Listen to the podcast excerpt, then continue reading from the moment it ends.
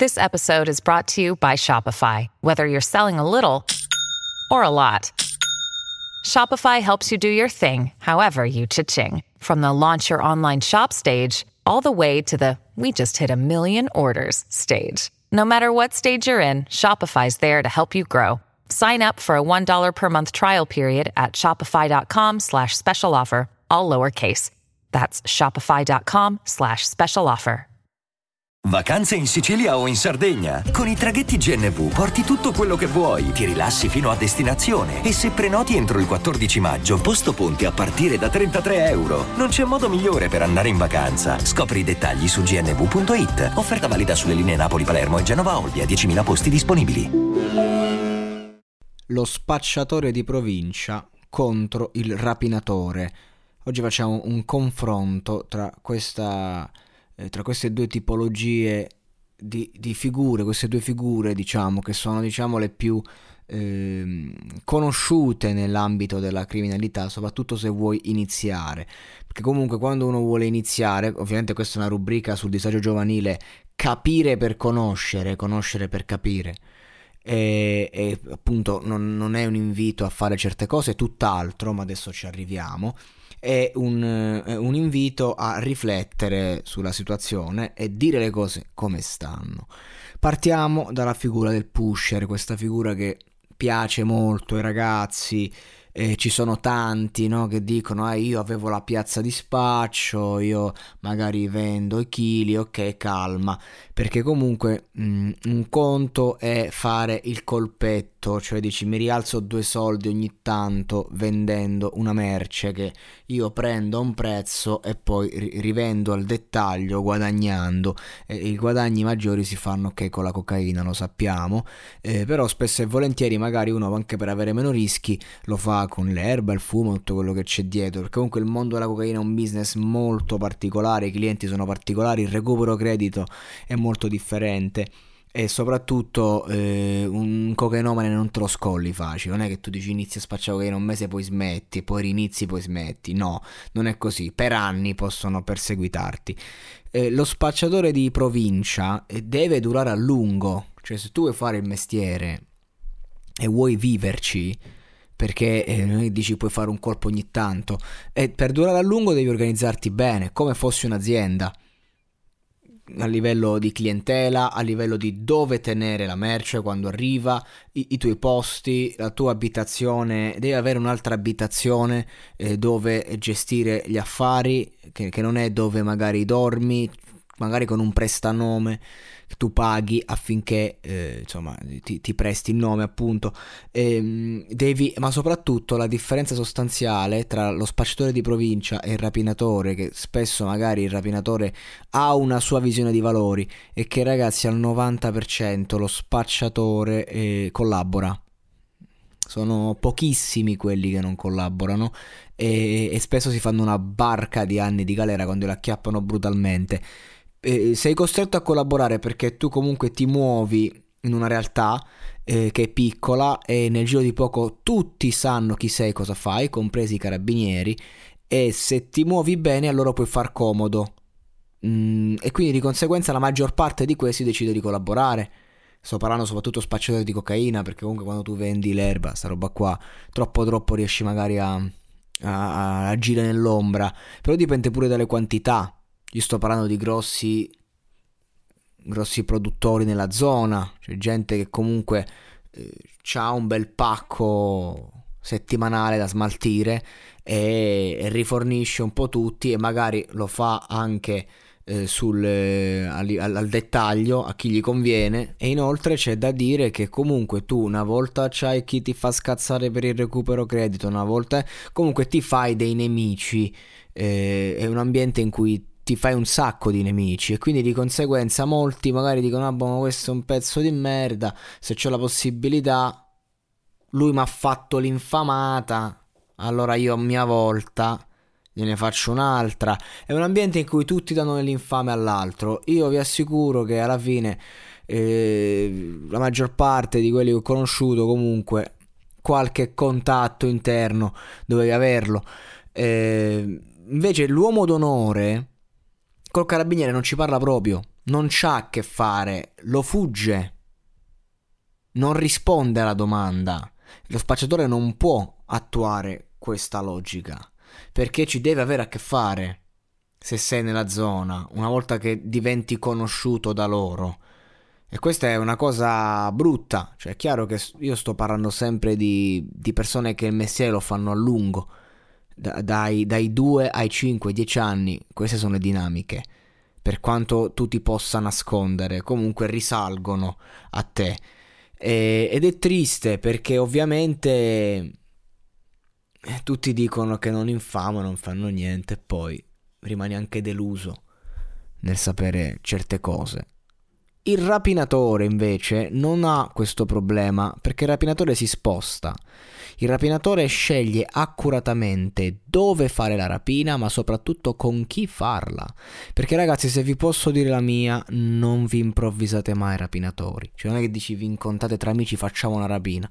Vi può andare bene una volta, ma prima o poi risalgono a voi sicuramente, perché quello è un mestiere veramente da professionisti. E ci sta gente che magari ne ha fatte centinaia e poi è stato preso per una sola, ok, però comunque gente selezionata, mm, un posto studiato per mesi. C'era un amico che doveva fare un colpo da una parte, c'era un campo da basket un mese e mezzo a far finta di giocare a basket, stavo diventando un giocatore, cheat, no?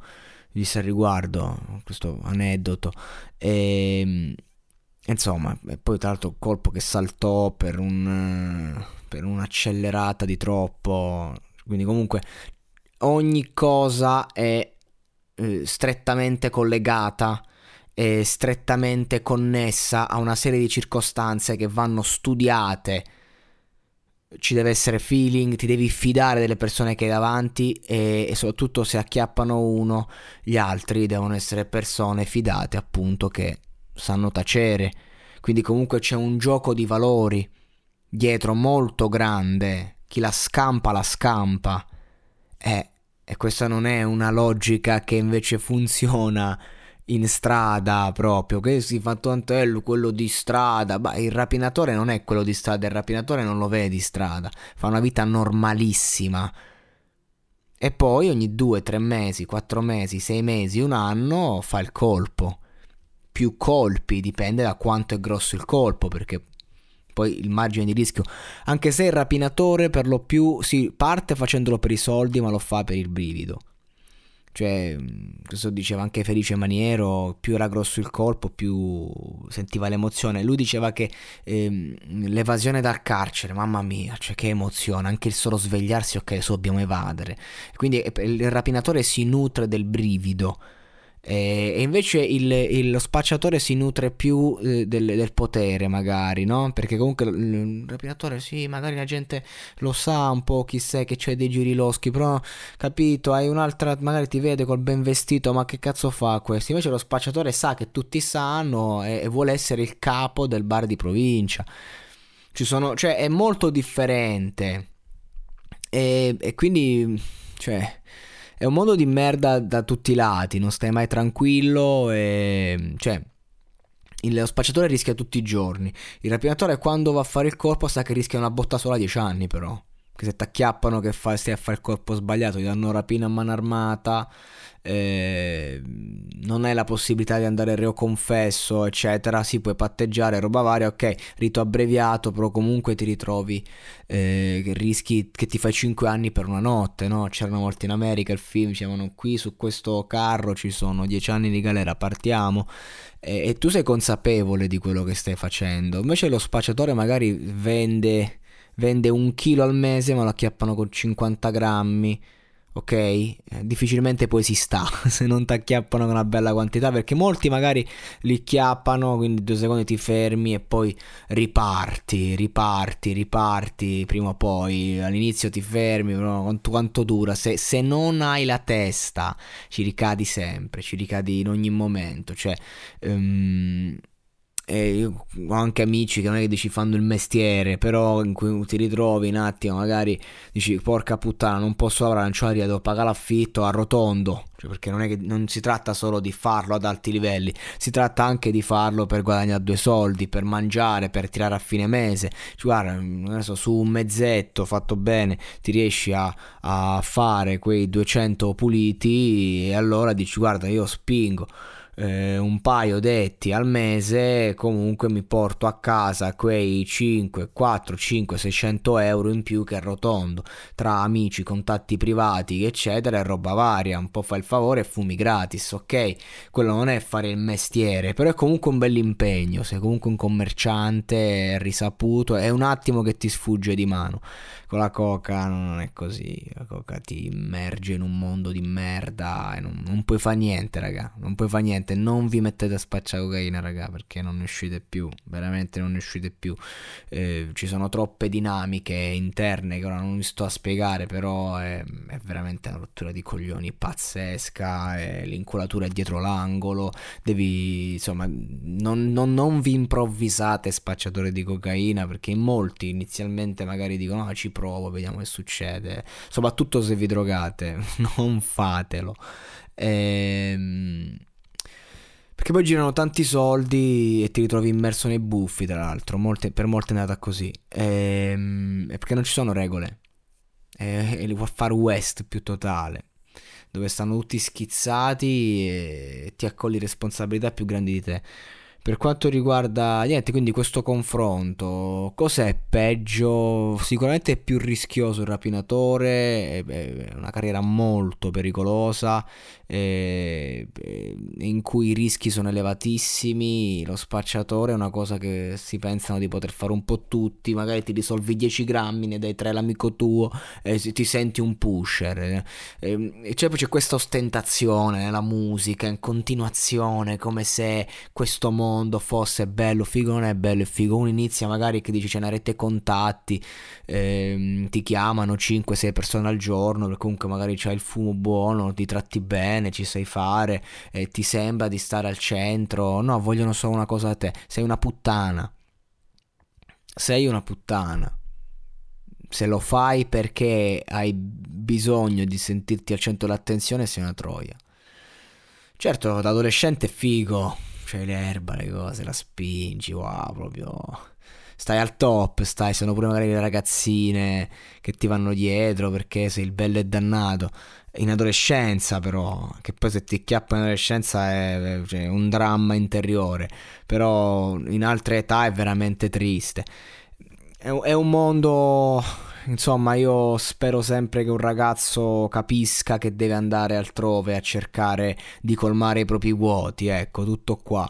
Perché così facendo proprio non, non risolvi niente, anzi ti metti solo ancora di più in mezzo alla merda. Non, non è un mondo che consiglio. Ehm, certo, dice meglio che andare a svegliarsi alle 7 anni in fabbrica. Boh, questo non lo so, non ci sono mai andato in fabbrica.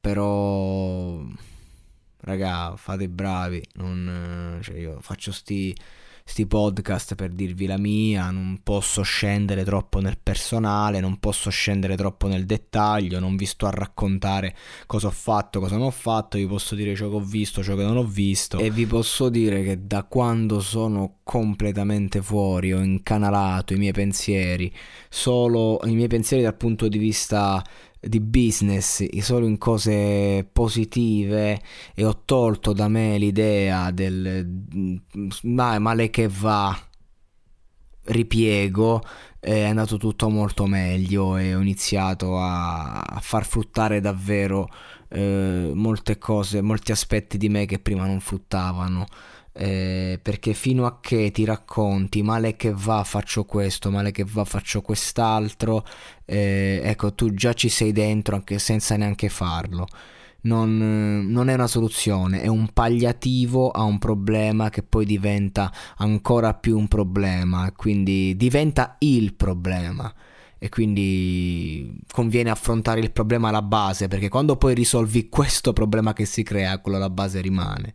E allora io dico sempre affrontate le questioni direttamente, senza sotterfugi, perché mm, la droga, lo spaccio, la vendita, la rapina, la carriera criminale eh, non è bella Mm, mi ricordo quando ricevetti la prima lettera del, del, primo amico che finì in galera, che fu una cosa che mi toccò molto, mi disse, eh, non, lui era tempo che non faceva più niente, condanna vecchia, e mi disse non c'è nulla di interessante che io abbia da dirti su determinati ambienti, su un certo mio passato, perché a fatti concreti è così, non è nulla di cui vado fiero e nulla di così bello tutt'altro, anche qui sono in carcere, non c'è nulla di interessante.